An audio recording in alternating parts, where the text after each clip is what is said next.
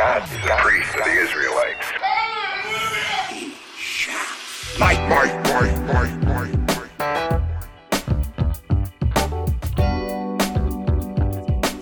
Say let's make a that if you ever meet anyone in your life who says that they're really excited about the potentiality that they could be a federal prosecutor, you're allowed to hit them twice. Yeah. That's so yeah, no, I- specific. I'm down with that. My only friends who I know who are going to law school, like one, is just pretty transparently like, well, like I'd really like to be rich, so I'd like to be a lawyer for a little while and then like do something else and like move to Italy, which like honestly a more respectable reason than like really wanting to lock people up. Um, and the other one like currently works for the ACLU, so they both get a pass, I think. Yeah, I, I suppose. Watch your back. That's an official. It's an official smite me warning to watch your back, Josh's friends. one wrong step. I, I don't I don't and trust it'll people. move from it'll escalate from a smite me warning to a smite me f- fatwa.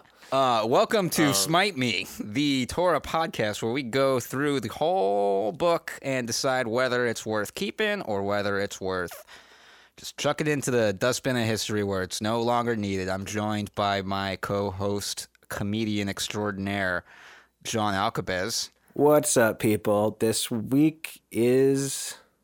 You'll see. And I'm also joined by even more extraordinary uh, journalist, Josh Marcus. Howdy, everyone. Um, thanks for thanks for staying tuned onto the extraordinariness rankings and you know just understanding who sits where. It's always it's always important to start off like that. Yeah, and I'm the rather uh, just ordinary producer and co-host of this show, Ayani Hayashi. Should we say what we all did this week that would have gotten us uh, smited by the Lord? That's how we do this Smote, show. smote by Lord the Lord?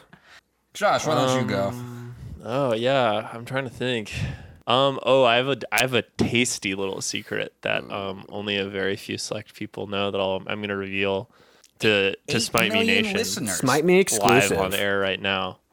Um, I don't want you guys sending, you know, barraging us with mail like you normally do about this. Yeah. Um, basically, every time I go to the grocery store, I'm not a vegetarian, but I try not to eat meat too often. Like I like to only have it as like a special treat kind of thing, or like you know maybe over the weekend like have like a really nice meal, or you know cook this or grill this or whatever. But like not like daily driver food when I can help it. But like anytime I'm in a grocery store for like no matter how small the the the shopping trip I'm going on, I always have to stop at the hot counter where like all the food is orange and fried and just get like a little clamshell full of chicken nuggets. Like I just that's just my reward for going to the store no matter what. um, I find like grocery stores really exhausting and just like retail environments in general always leave me feeling sort of like deranged and dehydrated because I don't know, there's something like the light's always bad and the music is kind of weird and puts me to sleep and I don't know. So I was just I'm really tired and just the chicken nuggets really helped me make it through. But I always feel a little bit of guilt because you know it's just like no matter what you know like kind of any way you're getting your meat is probably bad and like ethically suspect but like the chickens who go into that is you know th- that's the worst possible Who go who like you, to you walk know into the, the you know those chickens like suffered to the max possible I mean, suffering is the second best flavor. Uh, I also- right behind hunger. I would. I don't behind think A salt. form of suffering. I don't think that. Do you think a chicken nugget chicken suffers more than a rotisserie chicken chicken? Uh, y- probably. They don't- because I 'cause feel like the texture of a chicken nugget is like a little more artificial and bizarre. But The I chicken think inside they than do just that. like rotisserie chicken. Like, or definitely the McDonald's nuggets chicken. You're saying the the nuggets are the ones that when they were doing factory farming were like already fucked up and mangled before they died. I just feel like whatever they do to make it feel like you're biting into just like a weird pillow of chicken meat, that just can't be good. But uh, you don't think that's something they do after the Sounds chicken very side? eager That's like to defend the chicken nugget industry. Yeah, wow. Did a did a chicken nugget write this? Oh my god. no. I'm just saying that's the xanthan gum, my man. That's not. That's some Uh-huh. other shit Yeah, they're putting no, I in mean, after look, the chicken I- dies. Hey, hey, I'll be the first one to say I don't know how they make chicken nuggets. All right, you know, never made a chicken nugget myself. First time thinker, long time enjoyer of chicken nuggets. Yeah. No. That's that's fair. I will say one of the one of the guys on my soccer team in high school used to just refer to them as spider meat, and that's always really stuck with me. I love that. It's just like so viscerally true, even though it isn't. You know. Mm. sure. I don't know if that's smiteable by God, but that's like if I was God, I would smite myself for it. You know. You can also just smite yourself. Yeah, if I was God, I would smite myself all the time. Let's be real. Just not on Zoom. just not on Zoom. Don't do it on Zoom. So, okay, so can we also agree that video calls are we call them tubing? We call it tubing now, right? Kind of. I wouldn't say we all agree. Yeah, no, I don't agree I with that. I think- mean, it's I think you agree. It's pretty awful what he did. As But it fits in with like YouTube and a series of tubes, and you know we can always remember that this piece of shit with a lot of power thought he could get away with being a gross asshole. Don't try to make this a like speaking truth to power thing. You just want a funny. You just you just think it's fun to say Toobin. He has a silly name. now we're all laughing at him. Maybe that's my smiteable, my smiteable offense. There's just been a couple things that I've been seeing and hearing about, and anytime uh, people with power or resources or, or anything along those lines have some kind of uh, completely avoidable tragedy of their own making, I feel I don't know if it's negative sympathy, if that's possible. But I actively rejoice when people do stupid things like that and ruin themselves, especially when they have a lot of uh, power and influence, because we allow so much in our society that just rewards all this shitty behavior. So it's only fitting that the if if we as a, a people won't take away from them, uh, then they will take away from themselves. yeah, no, I feel that. Yeah. I feel like a, a good, uh, or I feel like that reminds me of when people were saying like whether it's okay to think it's a little bit funny that the president uh, got coronavirus. Oh It is yeah. funny. I mean, I that was know, mine. that was my smiteable offense last week, and yeah, I, yeah, I, I'm on the same page of you. It's great. It's it's. I mean, the Toobin thing, yeah, it's similar. It's you also it's that's one where you kind of feel bad delighting in it too much because it's like people had to deal with that Right, on their it's work like- call. He has like a funny last name, but yeah, he like really probably, he, you know, the people had to see that. That's just so like horrible. Uh, No, that's absolu- just it- wrong. It absolutely is, and that's part of why I'm Honestly, so I think happy. it's pretty bad. That's part of why I'm actually so happy that it went as public as it did, because in in in a way, basically, the entire society was subjected to that behavior. Um, and even though I think a lot of people cover it up or minimize it overall, I find that that genre of being shitty to be absolutely disgusting. So I think, yeah, when people do that, better that it be blown up across the entire nation. Um, Yeah. Well, and one last thing I would add on this, um, you know, to to you know sprinkle my journalism perspective here is that like right after it happened, a lot of there were these like prominent male journalists who were tweeting like, you know, I don't know exactly what happened, but all I know is like Jeffrey Toobin is like one of the most wonderful like nurturing mentors I've ever had, which is just like shut the fuck up. All I know is that now you, Mister Unnamed Journalist, are on a watch list. Yeah, it's the same as uh it's it's a real it's a big watch your fucking back. I love this our expand our expanding watch list. you know, it's all about using our influence from our podcast for good. You know, absolutely. our enormous practical influence on hunt the world. down, hunt down these perverts and have their dicks hung up in the public square. We have a very particular Well, we set don't of want skills. people to have to see that. I would say put them put them in like a separate little area that you can go to. What what bad things you do? I'm gonna say I'm gonna say my smite worthy offense is doing live outdoor stand up comedy shows. Um, I So you're allowed to have a career, and I'm not, is what you're saying. I mean I wouldn't call it a career. I'm I'm talking loud in the park. What's smiteable about it? Cause mm, I don't know, it's dumb maybe, or like we're supposed to stay inside supposedly, but everyone's kind of abandoned that, and I am choosing to. I don't know. I'm like do I'm when I go do it, I'm like as safe as possible about it, and I like wear a mask and distance from people. I can't. Th- The smitableness of it comes from the fact that like other people aren't necessarily doing that and they're kind of just out and about and being dumb maybe and by like being their entertainment for the night i'm like Uh huh. contributing to that You're uh, you're aiding and abetting Yeah. potential misbehavior. Here's a question: Do you think the God of the Old Testament like stand up comedy? not the kind i do i think he likes like Who is that Christian? mel brooks and that's it I think he only likes Mel Brooks. Who's that like Christian? I used to be in a satanic cult dude. He was like really famous for a little bit and he had just like the most benign fucking asinine com- like stand-up comedy routine. Dane Cook. No. I don't know. Just kidding. He was like really is- popular what's- in the does Mel Brooks? Do we know if like what his deal is on Israel? Like, is he notably in any Mm. direction? it's I mean, I, I would have my suspicions, but I don't know. it's probably Can't better than we would expect, but not where we would like it. I can look into that. I'm curious now. Uh-huh. I'm sure he's paid lip service to the idea that Palestinians are human beings, but I also Wow, that's Such very a hard bar. him. I, I, love mean, that. listen, there's a lot of people who for sure do not pass that. Yeah, I'll look into I'll look into Mel Brooks Israel.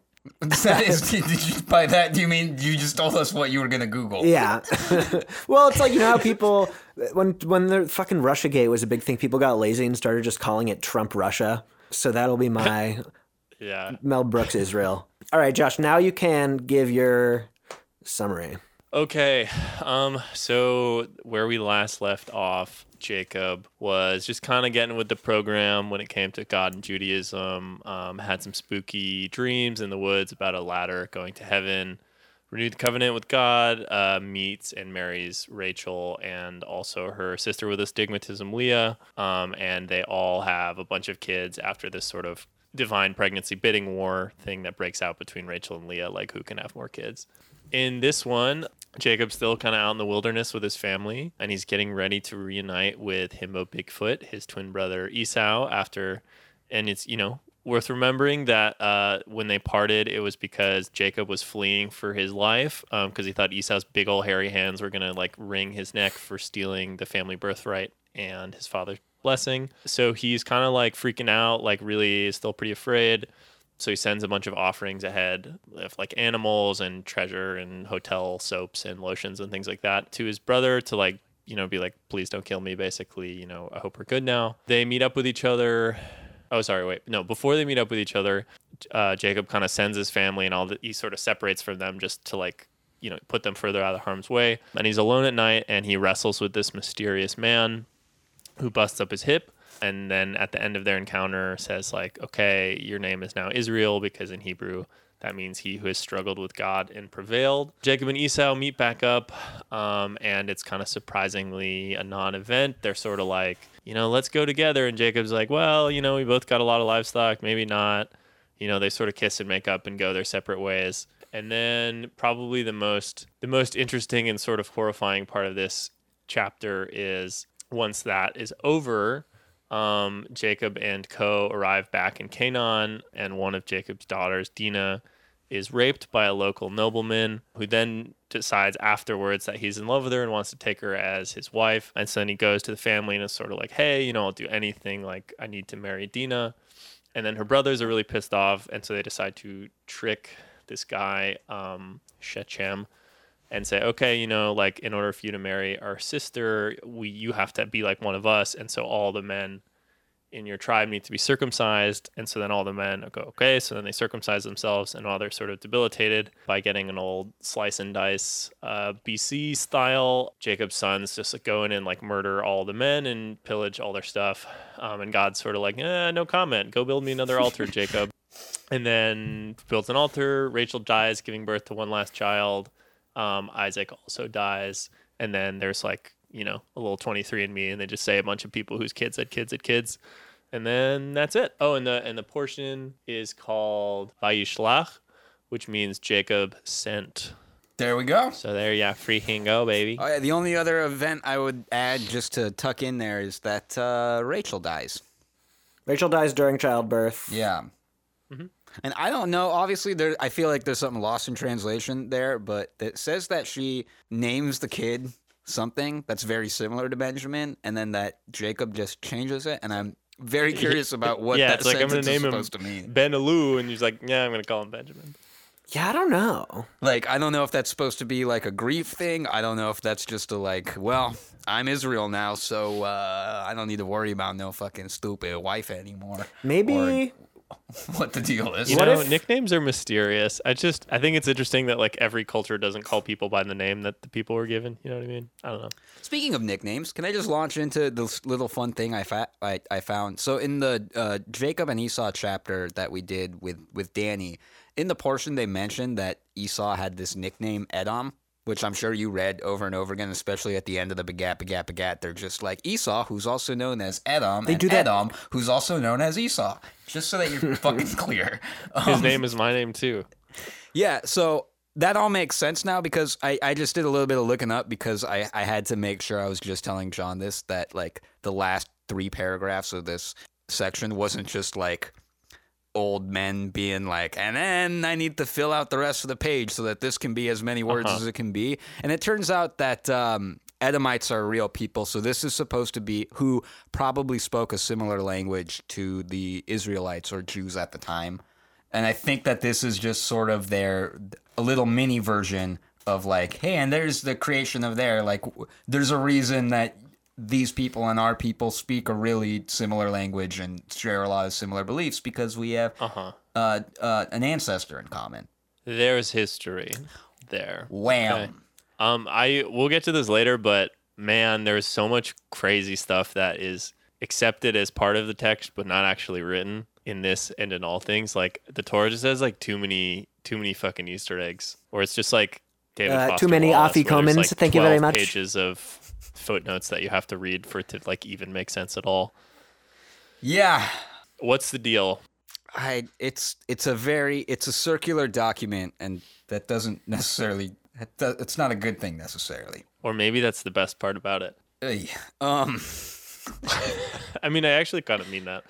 Yeah, Uh, I mean, Or like the ambiguity is sort of delicious. the ambiguity is sometimes like fun to piece together, but when the story's a huge bummer, the ambiguity is very frustrating. or like ambiguity is like kind of interesting in an abstract sense but then when it's again like as we've gone back to like when it's like defining socio-political relations for thousands of years it's a little frustrating The Torah is the kid who's on shrooms, and he's like, you ask him a question, he's like, but who really is anybody? And you're like, sure, but I need information. it's like are your keys inside it's just like yeah man i got keys it's like it's it's not what we were actually asking you Okay, so Um, j- uh, okay. overarching thoughts about this chapter. Any any themes coming up? What, what are we thinking, boys? I mean, just negative a million points, men. men get a negative a Yeah. million points for this. Not a great, not a great chapter for us. No. it's like a nice little summary of like every different bad way of thinking the men in the torah have used so far like all applied simultaneously I think Yeah, it's. I mean, ultimately, it's. This might be the, in a couple other occasions we've dealt with this cross section of like the misogyny of the Torah and also the xenophobia of it or whatever. And I this I think is the thickest the fog has ever been, if you know what I mean. Like it's just palpable the Yeah. the cross section of these things and Um, I think one of the things that really got me is that I was as I was editing the last episode, John, you had mentioned something about there was kind of a moment of a quiet part out loud. And I think this whole chapter is kind of a quiet part out loud. yes. Yeah. What do, what do you think which what's the quiet part and what's out loud about it? The the quiet part that we're not supp- like the part that you're not supposed to say is multiple things. It's the like you can buy love from your uh, rightfully wronged people with material things. It's that the whole thing with the Dina being raped has so many different like just horrible horrible things layered on top of it where it's like the actual act is horrible the response is understandable but also layered in xenophobia I mean, he like- also. It's understandable that the her brothers would go kill those men. They, it also mentions that they kidnap like the women and children of the town. So that's Yep, like that's not Yeah. good for sure inexcusable. and there's no. It's just a little. They just barely Well, and mention in, it. and in the process of when they're like, you know, pillaging pillaging this town, it's revealed that they sent Dina to go be with these people. It wasn't like, okay, go circumcise yourselves and then like we'll hand her over later. It's like, Oh my we're god, gonna that's do right. this and we plot, never fucking in the hear from her again. Dina- no, they they rest. people? They like get they. oh wait, they do yeah, rescue they rescue rescue her her. from the house. So they basically just like send her right back into the lion's den, knowing full well like what goes down there. Because they Well, they use it's her like, as a- like because a like the ultimate thing for them is like vengeance and like not actually Should we? her. This is obviously like the most uh, conversation-inducing part, but should we start at the beginning because there's Yeah. also a yeah, lot should going start at on the beginning there. and like with the uh, wrestling probably. Okay, well, I have a couple notes about their first encounter. Um, you mean the reunion of? the reunion of of Well, the Mama's wrestling boy happens and before that, technically speaking. the rescue does not happen before. Wrestling. Oh, okay. Well, yeah, let's get to the wrestling then. Is the wrestling the very first thing in the chapter?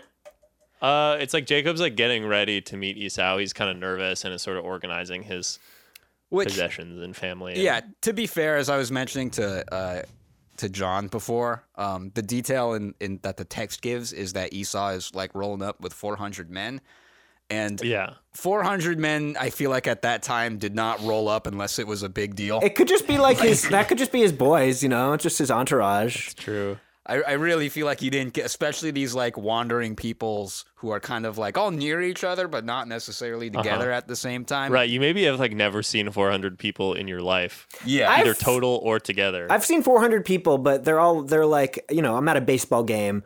They're sitting down. They're not like walking uh-huh. towards me. they're not. That's they're not like one horrifying. team. Yeah. yeah.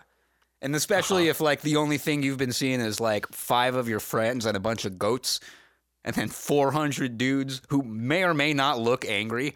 Yeah, and they're Yeah. like they probably are similar types of guys to the original Himbo Bigfoot Esau. Right. They probably have yeah, the same just body type. It's like how like Yoked, any just like pounding creatine all the time. the same way like someone's backup singers are kind of gonna look like him, look like them. Yeah. that's kind of that's like that's really funny and I never really thought about that, but it's kind of creepy. It's- yeah, it's I uh, think people gravitate towards people with similar interests. Um, And features, I guess. yeah. I mean, Esau also needs like he he probably met them because like he he can't spot himself. You know, somebody's gotta gotta be there while he's doing his reps. Yeah, a fun um a fun detail in this part. yeah, I don't know exactly where it falls into the order, but it mentions Jacob's deciding what order of things he should send to Esau, and he sort of like orders his children out like in order in order of killability, where he like starts with the children he has with his wife's maids, like they're the ones who go out first to meet Esau, and then it's the children he had with Leah who like can't see as well. Which again, of course, like she must be worse if she has poor vision. And then only kind of last is like Rachel and the chosen And children. Joseph, the magical I feel like special that's boy. like one of the one of the bad man things that happens in this, where he's just like really transparently being like, "Here's the ranking. Like, here's who I think would be okay if you died." Yes, and it also it, it the way it reads, where he like it specifically spells out the order that all the children go in. It's like it's almost as if they wrote it that way so that it would be ripe for like rabbis to discuss. You know what I mean? It like has that like Uh huh. specificity where it's like, it, why is this so specific? Like talk amongst yourselves. It's a choose your Right. own He's adventure. like drawing the little like pyramid in the way that like any hierarchical society has like it's defined. Also, I thought it was really interesting because the little bit of commentary I did read makes a big deal of the fact that Jacob calls, like, when he tells his messengers to go reach out to Esau, that he's like, oh, it's from your humble servant Jacob. oh yeah, the servant and lord shit. I don't like that. It's really fucked up, but I also, a hundred, like, when I read it, I get what he was trying to do. He's trying to, like, ingrate, like, you know, self deprecate himself to Esau, but it reads, even in the, like, dry, dry, dry Torah text, it reads as false modesty. Oh yeah, it's yeah. Right. Because they're both like showing up with their whole like camps and armies and Yeah. possessions. Like, And his message he tells him is like, "Oh, your humble servant Jacob would like to meet you. Jacob has been in this other land and is fucking loaded now." Like, He's loaded now, partially because he stole your inheritance while you lived Yep. from your dying Right. father. It's like you're not. yeah, there was there was one one commentary I saw that was like the Esau Jacob beef is like the beef between the orderly world that happened post Garden of Eden and like the crazy chaos world that there was before that. I could see. Which I feel like is a little bit funny because like Jacob is like the schemer and House, just sort of like a simple guy who gets the wool pulled Yeah, off. Oh, but if scheming scheming is seen as like I mean, I sh- yeah. Yeah, I but if, suppose. if if we're gonna if we're gonna just break it down as to what happens, I think uh, Jacob is certainly more of an agent of chaos than Esau. Yeah. Oh, for right, sure. Right, but it's like law and He's- order he has four wives and eleven kids. yeah. True chaos agent behavior. Okay, should let's start at the beginning and talk about the the wrestling match. Let's Oh, let's yeah, get yeah, ready yeah. to rumble, boys. What do we think? This Yeah, is actually we we've kind of not. this is apparently one of the most seminal moments of of Jewish. Uh, Oh, yeah, I know. I just- it's no, I, I just, just so don't care. Uh, I know. I, I just no. I want to preface it with this for Yeah. anyone who's listening who might not be in the background and like know the the the status of this. If you're if you're one of those people, you got you have to convert. Um, If you, so I'm basically, just saying. I'm, I'm I'm, just- sorry, but gonna premise this again, and I'll, I'll summarize it too. That this is one of the most important points of the story of the Jewish people, God, we love symbolic bullshit. and We go is- crazy for it. Jacob sends his family away, and he's sitting on the riverbank, and he's like, "I don't know what to do." And someone comes and tries to put him in a half Nelson, and they can't.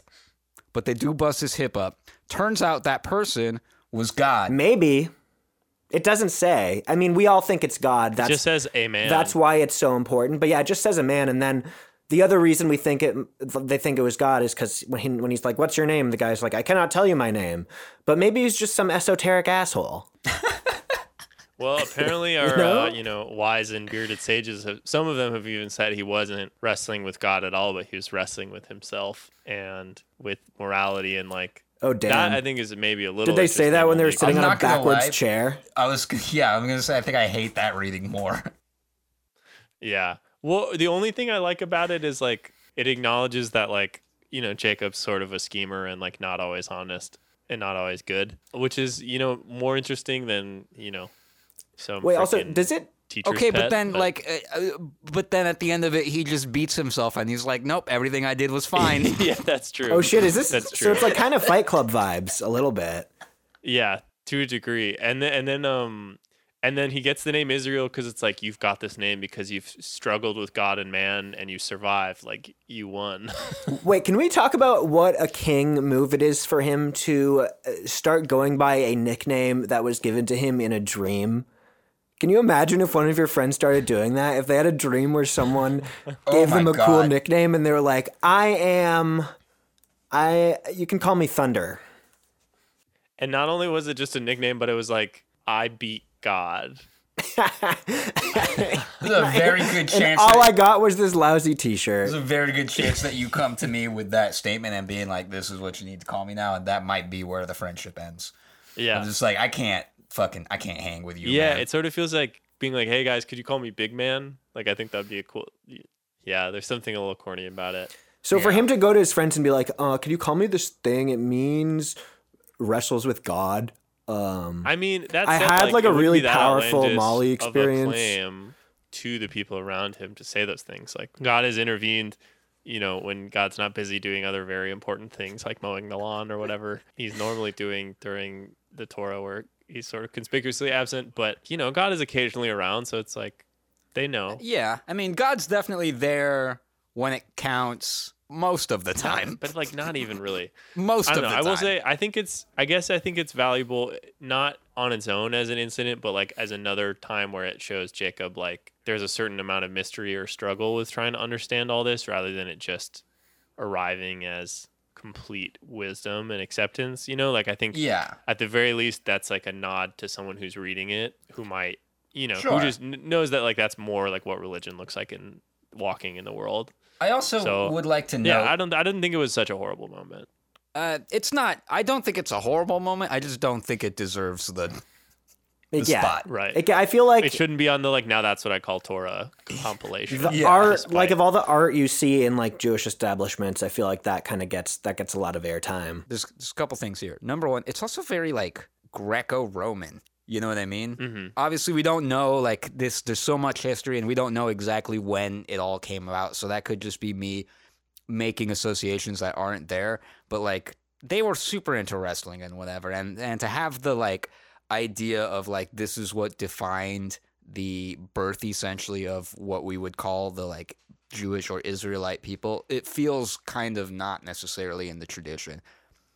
Because they also just this is the first time we've ever heard of anyone wrestling, like in in the like, That's true. Yeah. you know what I mean? It's just like if you Yeah. just dropped someone in, into like a random spot and tried to explain what jujitsu was, they'd be a little bit like, "What? They they roll around on the floor and they they do what?" they do what now? yeah. There's I don't do. That's not level of, something I like, do with my um, friends. Of like uh, virility implied in it, or just like you know, Jacob is still at the end of the day like one of the great, or is trying to be established as one of the great patriarchs here, and so the fact that like he like is he like has this guy in the headlock and is like I won't let you go basically until you do what I say, which is like a very tough guy move. You know, like you could imagine The Rock doing that in a movie and like the movie theater audience being like, "Yeah." Wait, so Jacob does God does that to Jacob, right? No, No, God the other way basically suplexes him, and then but he he can't recover quickly enough, so Jacob gets him into a headlock. Damn. Yeah. I didn't. I don't know a lot of wrestling lingo, so, So that, ba- some of so, that yeah, stuff went over my head. Basically, like the way I would imagine it is like if they're wrestling, it was like a pretty rough takedown where both people like kind of hit their heads pretty hard. So Jacob's hips all fucked up, but then he's like, "Oh, I, I can, I can fucking." You guys, I just had. Yeah, the Undertaker comes and busts Jacob's hip, I had a and then Jacob and Rey Mysterio stand on the top rope. Anyway, Real quick, I have a relevant idea that I just want to bookmark and put on the pod. Is what if our art was like Jacob and God, and they're like both wearing leotards on like a blue mat, just going oh, at it. literally, like, oh my god, the stock photos I was getting when I was reading the commentaries for this week were like that. I got one of like just two like really earnest guys in wrestling singlets, and then my favorite one was just two really buff arms doing like the hand clasp, like in the meme, Oh show God. like Jacob and Esau. Um. Anyway, Stock photos will never be not funny. They're like in the weird uncanny valley. oh, they're great. They. think- yeah, it's the best. The only thing I also I, I remember I wrote down in my notes that has to do with this part is when um, Jacob first sees Esau coming right before all this wrestling thing. He does do a little like prayer to God of just like, all right, like show me that this is real because I'm pretty sure this guy is coming to kill me. My brother's mad at me, God. It's interesting. Not a lot of not and no one else before has been like, all right, God, time to fucking hold your end of the fucking bargain. Yeah, Jacob is really good about that. Oh, so here's where the really, um, really, really wackadoo like bonus episode of this Torah portion comes in. As Jacob and Esau are like getting closer and closer to each other, it talks about Jacob sending eleven of his children away to like keep them safe, but he has twelve kids, and the twelfth kid is Dinah. Um, and, Oh, and we're so gonna how do the a lot great, uh, and how the great sages explain this one is that rather than just like oh she was like still with Jacob or something, it's that he locks her in a trunk to like protect her from Esau because he's worried that Esau is going to marry her because Esau was supposed to marry Leah, but uh, Jacob got both Leah and Rachel, and so like Jacob locks her in a trunk to hide her away, and so then they then interpret her subsequent rape as like Jacob's punishment, basically for denying Esau like the bride he was promised, which is just like. what in the fuck? like These that's people are you draw sick. from? Oh my god! Like locked her in a trunk. A trunk? Oh. They had trunks? I'm sure they had trunks. Yeah. or like a, a, cha- a treasure chest. I, I guess know. I a wooden box. my brain immediately when you said I immediately pictured him putting her in like the trunk of his like Chevy Impala.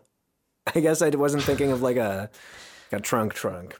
Okay. his Ford Escort. Yeah, god damn.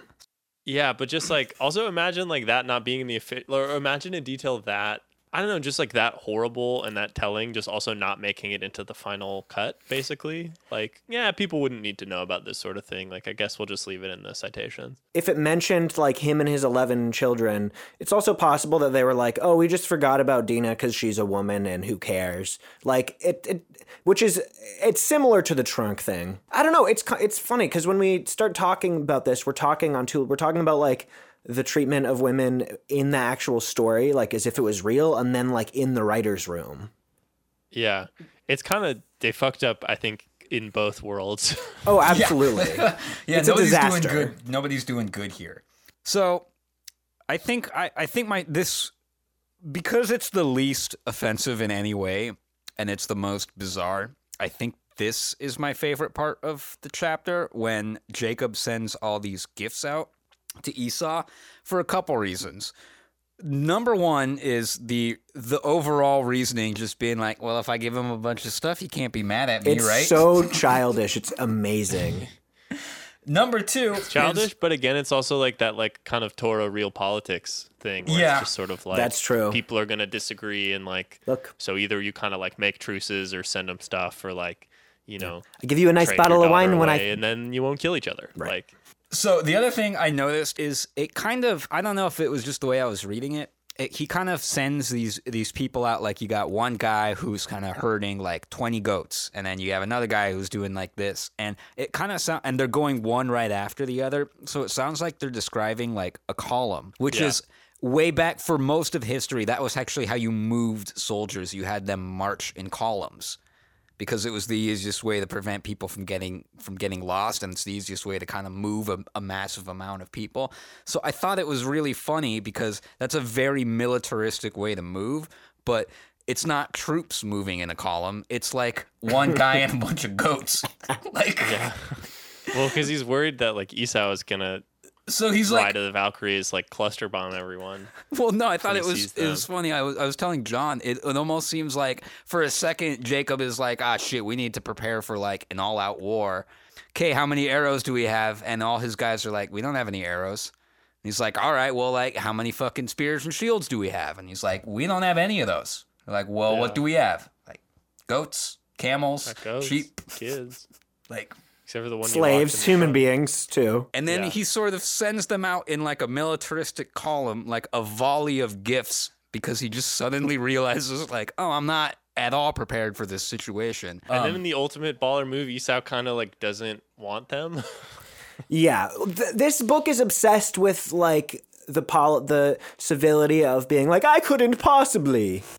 Like but people turning down gifts, th- there couldn't be a more noble thing for a human being to do, according to this uh-huh. book. for like a rich man to be like, I don't need more stuff. Yeah. I mean, there's also the reading of it where it's like Jacob giving this stuff is giving this stuff to Esau because it's like rightfully his, like it's what he would have Yeah. gotten with the birthright. Yeah, yeah. I mean that that would show some element of like maybe moral growth on Jacob's part. Did you guys catch that line about why Jews don't eat from like the thigh meat? Oh, yeah. I rolled my eyes big time. I've never. Heard Also, of that I mean, it's like I don't know. Gotta love dark meat. Yeah, I eat do too. I eat Yeah. what I want. That's the all I really have to say about that. Um, I will say, you know, it's nice that they, when Jacob and Esau see each other, they like burst into tears, yeah. kiss. That's kind of sweet, I guess. I love you, brother. Can I? Can I? Do you want 500 goats? what I think is also very um, just we're just I don't know if this is really speaking to Jacob's character as it is so much to the um, the overall character of this entire family we've been uh, following. But after yeah, wait, what's their? Do we know their last name? it's Is it just Jew? Jewish. it's it's Jew. Jacob Jewish, Isaac Jewish, Abraham Jewish. um, which is that Esau says like as they're making up, he kind of gives them this. I mean, maybe you're reading, you could read into it and say say it sounds like a, a fucked up thing, but Esau kind of gives them some like, hey, no, save all your your your stuff, don't worry about it. You're totally unprotected. We'll march to a place that's safe, and we'll protect you guys, and we'll move at your pace. And Jacob is like, oh no, I couldn't possibly impose on you and whatever. So let's meet up here. And Esau's like, fine, I'll meet you there. And as soon as he's out of sight, is like, psych, we're going somewhere else. Yeah, Yeah, what it's happens sort of- there? I think Yeah, he's it's, just it's- terrified. It's, a little, it's a little ambiguous, but he's sort of like, "I'll be right behind you." yeah, he just sets up camp. It's like, I will be right behind you. And as soon as they're over the hill, he's like, hard left, everybody, let's go. I mean, you could read it as sort of like there's what they're saying and then there's what they're feeling, and Esau's like, "No, no, everything's fine," and Jacob's like, "Great, everything's great. I'll be right behind you," and they're both like, "Yeah, like this isn't gonna work," and like it's probably better to just I don't know. go our separate ways. It's, it's really, really rare so far when the main characters we're following in this book say something and then do it.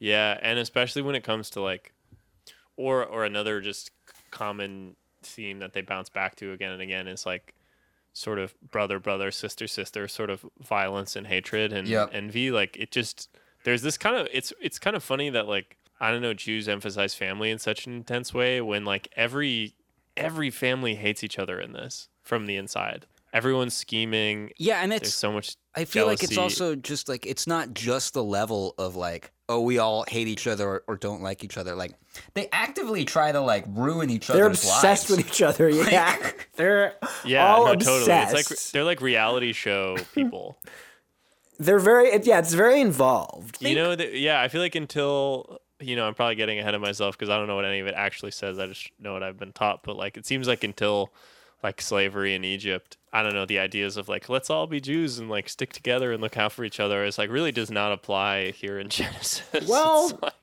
Yeah, I guess so. I will- But the, it's also saying like, yeah, Jews stick together, and then the others like can fuck off. I think so far though, um, in terms of inter-family dealing, I think Laban takes the cake for for being the most shady. Oh, true. Yeah, he's in sicko mode the entire time. La la la la la banba. Like I was again because I just like finished editing those episodes. Like I I know I made the comment about him being like, "Oh, you're a trickster. You're a little fucking piece of shit." Like we're definitely related. He takes that as like a lifestyle. Oh yeah, he's like, "Come here, young buck. Like, let me teach you a thing or two. But about like, Yeah, he makes YouTube videos being like, look, here's what you do. You tell your nephew that he can marry your daughter, but you switch daughters so he works for you seven more years. That's seven years of free labor, people. he's like a dude who would like teach a like how to pick up women class. Yes. yeah. You know, I'm a note like I am a pickup artist. Like that's my job title. Like I think Pick the- up our tour. in a small way to defend the character of, of Jacob, he will not do this. He actively doesn't do this later in, in, in this chapter. But for the most part, as we know him at this point, he's um he kind of is tricky and and stuff in the very beginning of his life. But as an adult, he's like not tricky unless he's like kind of forced into the position.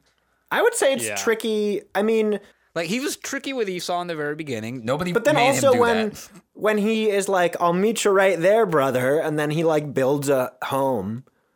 Well, no, that's what I mean. Is like I, I think there is a fair way to like the what Josh was saying is like they might be saying that everything's cool, but everything is just absolutely not cool. It's like in La La Land when they're about to maybe decide Fuck to that break up movie. or stay together, and Ryan Gosling's like, "Yeah, I got my own thing going on here in L.A." and Emma Stone goes to Paris. Fuck that. I never movie. saw, you but you're confirming my decision. Sounds so looks so bad. Should That we watch it? It's about how Did like you watch it, Ayani? I tried to. Why would you watch? Why would Ayani Hayashi watch dude, La you're La like Land? des- that movie was designed to piss you off. Because really someone was. like, "Hey, man, you're always talking about how like how like this kind of awesome point of like American history has been so totally bastardized and, and completely almost in in some ways whitewashed, like kind of the history of what some people would call jazz."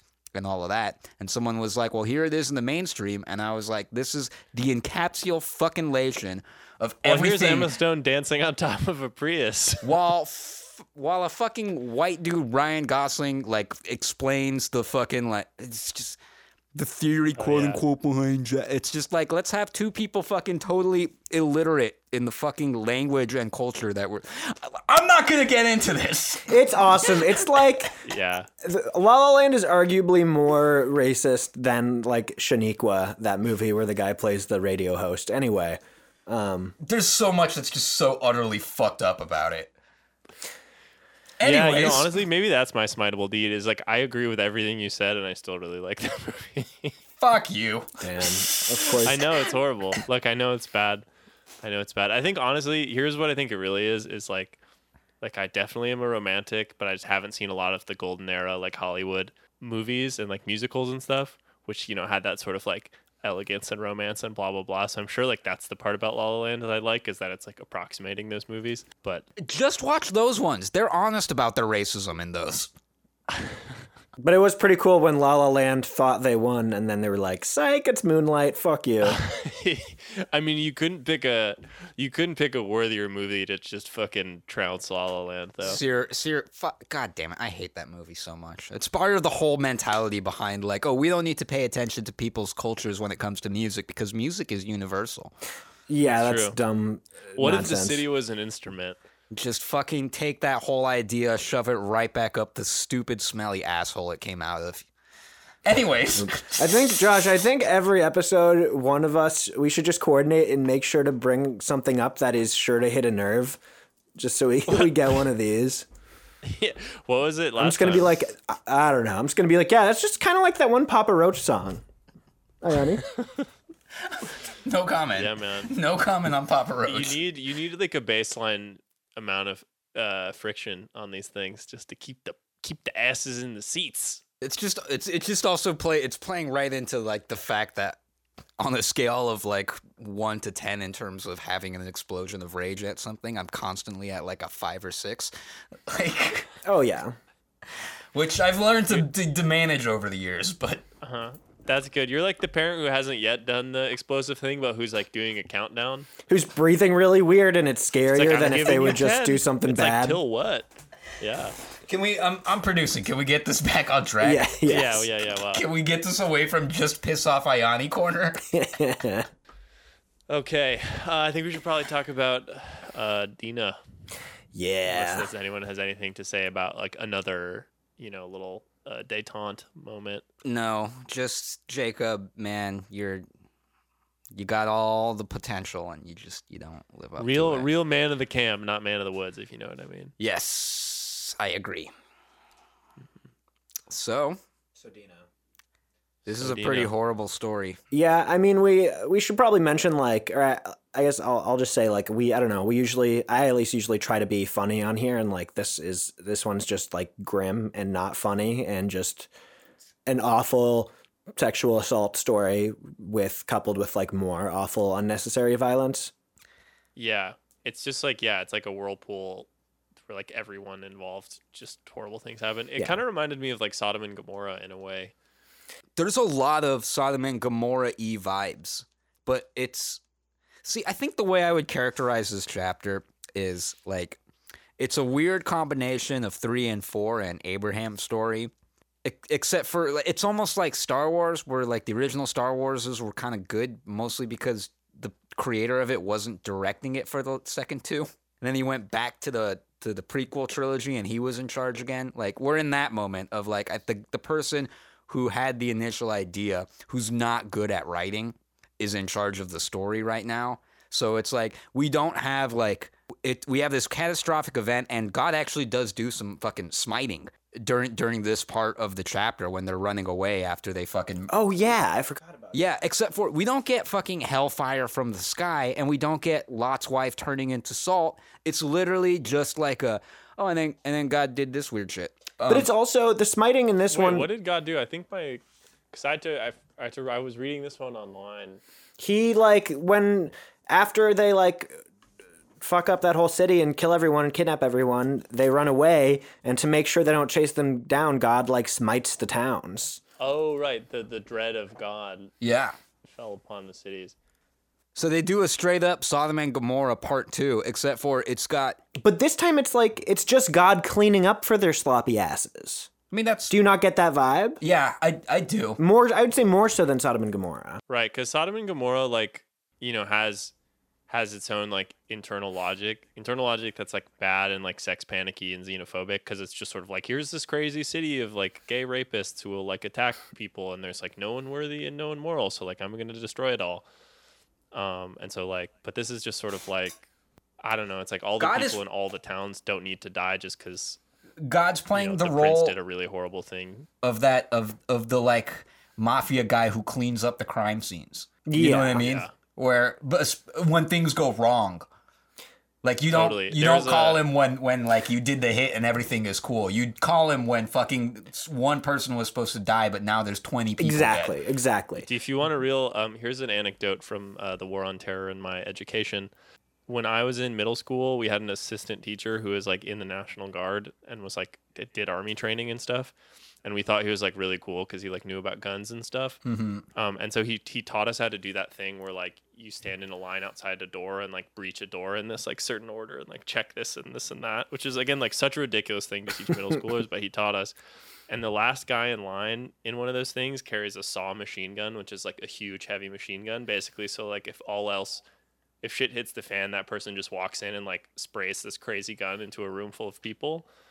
And like that's what, and I feel like God is sort of the guy with the SAW machine gun in this case.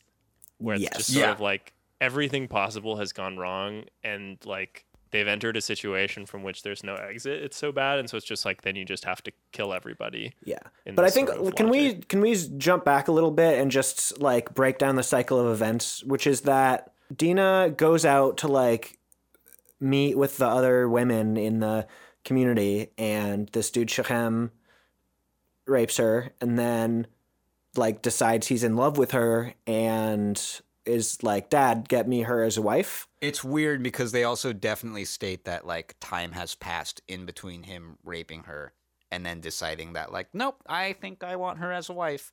So there's something I think there's the horror of that for me is that the Bible itself is recognizing that this was essentially like a senseless act of sexual violence and not even like a well we do things differently here or anything like that. Huh? I guess so. Which, like, m- what I'm saying is, he decides to rape her and does so, and then a couple, like, some days pass, and then decides, no, okay, well, this is something I would want to make official. Oh, and of course, and in like all of these horrible things that happen to women throughout this, it's like Dina and really most of the women in the Torah don't ever even really get a direct quote. No, yeah, we don't ever just, hear like, from her. Nope. Get get to make decisions based on the situations that happen. It's just sort of like she's like this kind of chess piece almost that's just sort of being Totally. moved around by the story. Um, which again is just like you know the almost like being locked inside of the chest by the dad is like almost like a perfect It is a for that. perfect Just metaphor. The status of like women more broadly throughout the Torah, where it's literally like it's not even just that they're not the main characters; it's that they're literally like there is nothing you could do to prevent them more from being active participants. At least Yeah, and their been shown thus presence is like inappropriate and inconvenient and like to be avoided. right. This sort of like kryptonite or like this kind of like radioactive material that like, yeah, it's just horrible. It's just horrible. it's just really bad. Wait, so there's also they make a point to mention that so this dude, his dad comes to oh, Jacob. and Jacob, by the way, kind of like waits a little bit before he decides what to do. Yeah, he, well, he's he's like, my sons are out in the field. Let me just like chill on this info for a second. I didn't know what to make of that exactly. I think there's, um, I think the, I, I don't, I don't want to say it's a generous read or it's not a generous read. I think it's just, I think it's just him being like, fuck, like, I don't know what to do. But the, the last thing I need to do right now is to just make a decision right now. Well, and interestingly enough, kind of the sons sort of overtake him in this situation. They're sort of like, okay, like we're gonna go make this deal. We're gonna trick them into circumcising themselves, and then we're gonna go kill them all. right. It's not like it's Jacob sort really... of. I mean, I hate to make this compare. I I don't hate to make it because I'm about to make it, but it's sort of like Dick Cheney finding out 9/11 happened, and being like, "Well, uh, what are we gonna do about this? A lot of violence that we already wanted to do." Well, don't no, I think how it's I yeah I, I I don't really see because Jacob actively is like No, I'm saying I'm not saying Jacob. I'm saying I'm saying his sons. I'm saying his sons who went and enacted all that violence on the community already kind of wanted to. I don't think they did. Here's the They reason why hate everyone that's not them. no. that's like a here's the running reason why I don't think they do though. They're basically there. If like I'm understanding how everything is working in their world, they're basically there because they're terrified of traveling with Esau because Esau can essentially slaughter them at any moment. If he just decides like, hey, you know what? I'm actually still pretty upset about the firstborn thing, and like snaps his fingers, everybody in the family's done, right? So they've ostensibly traveled to this other land to be away from them, and they bought land from this person to be like, hey, we're gonna be chill, we're gonna be peaceful. So they're like recuperating and they're gonna like get their strength up and whatever. And I think that's part of the reason why Jacob waits for a second because he's like, oh, like this is really bad because we just got here and we're not in any kind of Yeah, position. I mean, he even says it uh, out loud at some point.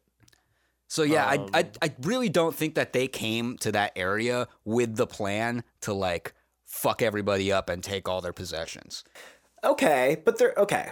Sure. Because yes, let's get into the other thing too. Is the only reason that they're able to massacre everyone and take their possessions and commit a small genocide is because they have to convince the entire like populace to circumcise themselves. Okay, wait. So that brings me to a question: Is when the, their first reaction basically is them saying like he's the dude's like I want to marry your sister and he they instead of being like no you can't marry my sister because you are a rapist and you raped her they're like no it's because you're not circumcised right? But is that all a long con? Is that just them thinking on their feet so that Yeah. the guys I Yeah, think because it says it says when they first hear about it, the men were grieved and became extremely angry, for he had committed an outrage against Israel by lying with Jacob's daughter. Such things were not done. But was it, it? I honestly wouldn't be surprised because of just how the fucking dudes are in this book. If their main issue, I mean, I guess I don't know if their main issue with these dudes was that they weren't circumcised and they weren't Jewish.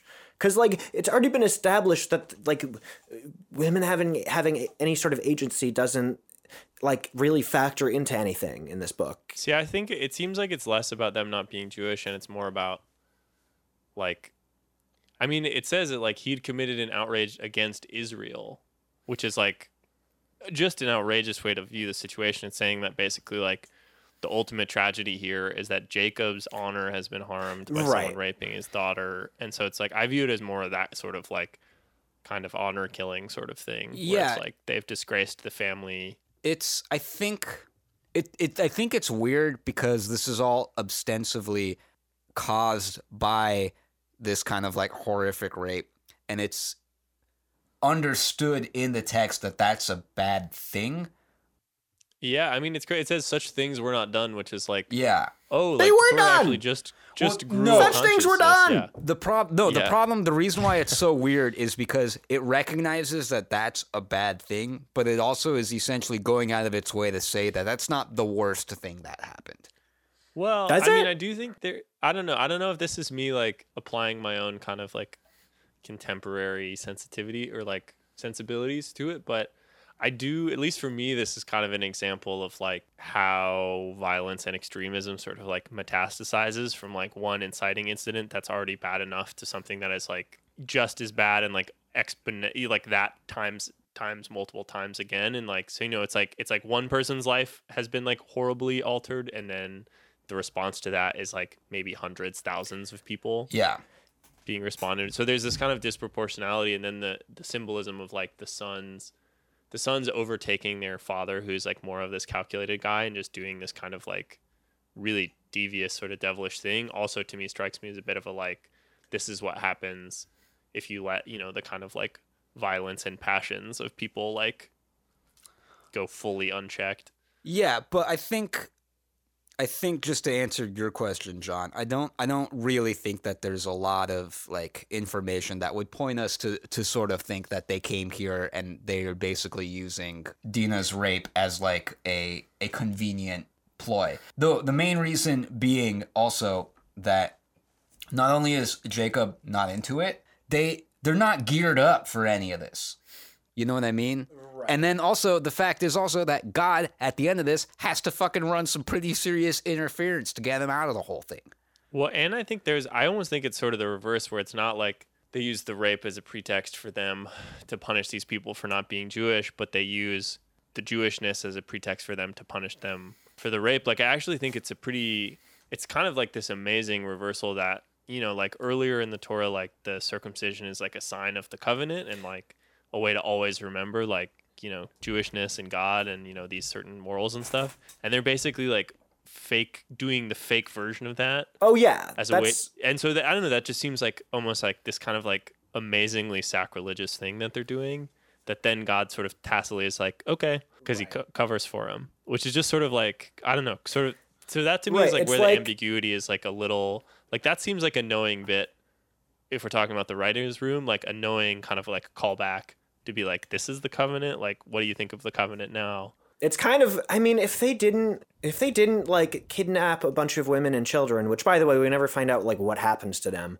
obviously. But if it would if they didn't do all that terrible shit like it would be pretty cool. Like they trick a bunch of guys into circumcising themselves and then are like psych where just now why'd you do that? Why'd you cut your dick off idiot? I'm gonna punch you. Well, I mean, it it's kind of a weird thing because I This is like a, a, a personal belief I have, but I I'm definitely actually on the side of I know a lot of people would disagree with me, and I'm I'm not 100 percent sure why they would, but I do think that you should be you should charge like sexual crimes like rape and sexual assault. Um, I think at a higher level than like murder or manslaughter. Um, because uh because I just I don't I don't see there's no point in in life where you're ever going to be forced to like rape someone else. You know what I mean? Where you, you there are lots of situations in in the world where you Right. might be forced to take someone else's life. But I think it was interesting reading this thing because I I do have that personal belief. And then for a moment it seems like the Bible's on board and then it sort of switches when they're like and then they started kidnapping people and they took all of their possessions and I mean, if in an ideal like best case scenario of how they would deal with it is like asking their sister what she needs and like yeah. focusing on her instead of making it because i mean yeah like like you said like it is they mention how it's like brings great shame to israel and it's like it's about egos. It's about like somebody made you look bad as opposed to like someone actually hurt some yeah. someone you care about. And i think i think and i think that's part of the reason that i i don't think it's super planned. I think it's it is just their like jacob's kids are like probably crafty like their father and they just kind of come up with this little thing real quick because what they're ultimately after is not a, a righting of the wrong or a correction of anything. They're just after some kind of consequence to befall the people who wronged someone of theirs. I mean, uh, it is in a way, it is, is it is kind of a, a a great metaphor for how these things constantly happen. Like how many things where like some kind of like religious violence or like even like racial violence breaks out because of one inciting incident like this, like what Josh was saying. I guess I'll just go with that, what I was saying, which is it's I, I would say this is such a prime example of like just like some the story the story that's a tale as old as time of some men like commit sexual violence and then as a response a bunch of other men feel justified to go commit a whole bunch more violence like Yeah, I think, and that that and that's part. I think that's part of. It was the same way how I was super bummed reading the first Abraham chapter. Like these, this is a very very mundane example of of human shittiness. what was what happens in that chapter again All kinds of stuff. That's Oh, he tricks the king and- just, uh, yeah. no, no, no, no, not that one. The one before that, where he's just like, it's just a bunch of people being horrible. Like he, that's when he first sends Hagar away. Like yes It's that is just- so that is the one where he tricks the king But. it's it's just well she escapes and then he sends her away like there's there's two Anyway, different yeah, yeah. it's a lot of it's based but what i'm saying is all of this is like that really hardcore it does not take a lot of effort for me to imagine real people doing this It is. Yep. Um, I think it's kind of interesting looking at.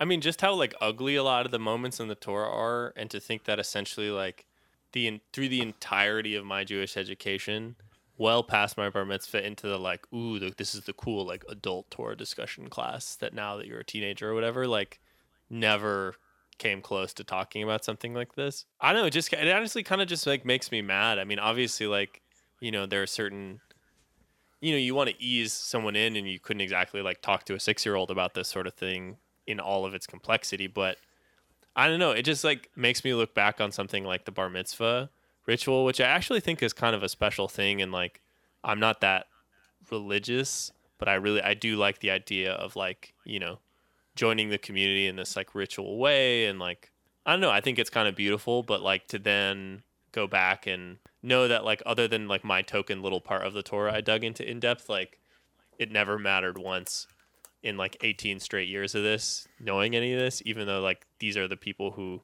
are being held up as our role models. I don't know. It's just like a, it's a big disconnect and it's like just pretty frustrating. Yeah, it's frustrating that like you know I I've mentioned this before that it is touted as part of this foundational uh, text to what our tradition is, and that tradition being really important, and so much of it is presented without any of the like true horror. Yeah, it feels like learning about American history in the sense like weren't the words of the Declaration of Independence nice and like ending it there and being like and not knowing that the guy who wrote it like had slaves and Yeah. probably raped them, and like it's just this like monumental space. Yeah. Okay, I- I just have a really quick thing before we get to kind of conclusion conclusion time. Um did you guys notice that there's that weird moment where Reuben fucks one of Oh uh, yeah, Jacob's yeah, concubines? sure did, sure did. They don't say anything about it. They just note that it happened. no judgment from these guys. So the only reason I bring that up too is I did do a little bit of digging back, and you know how you mentioned how when Rachel and Leah had that. Um, that's not a euphemistic cough. I have something in my throat. Um, they uh they have their argument over the mandrakes that might be like an aphrodisiac. Yes. Well, it's the same son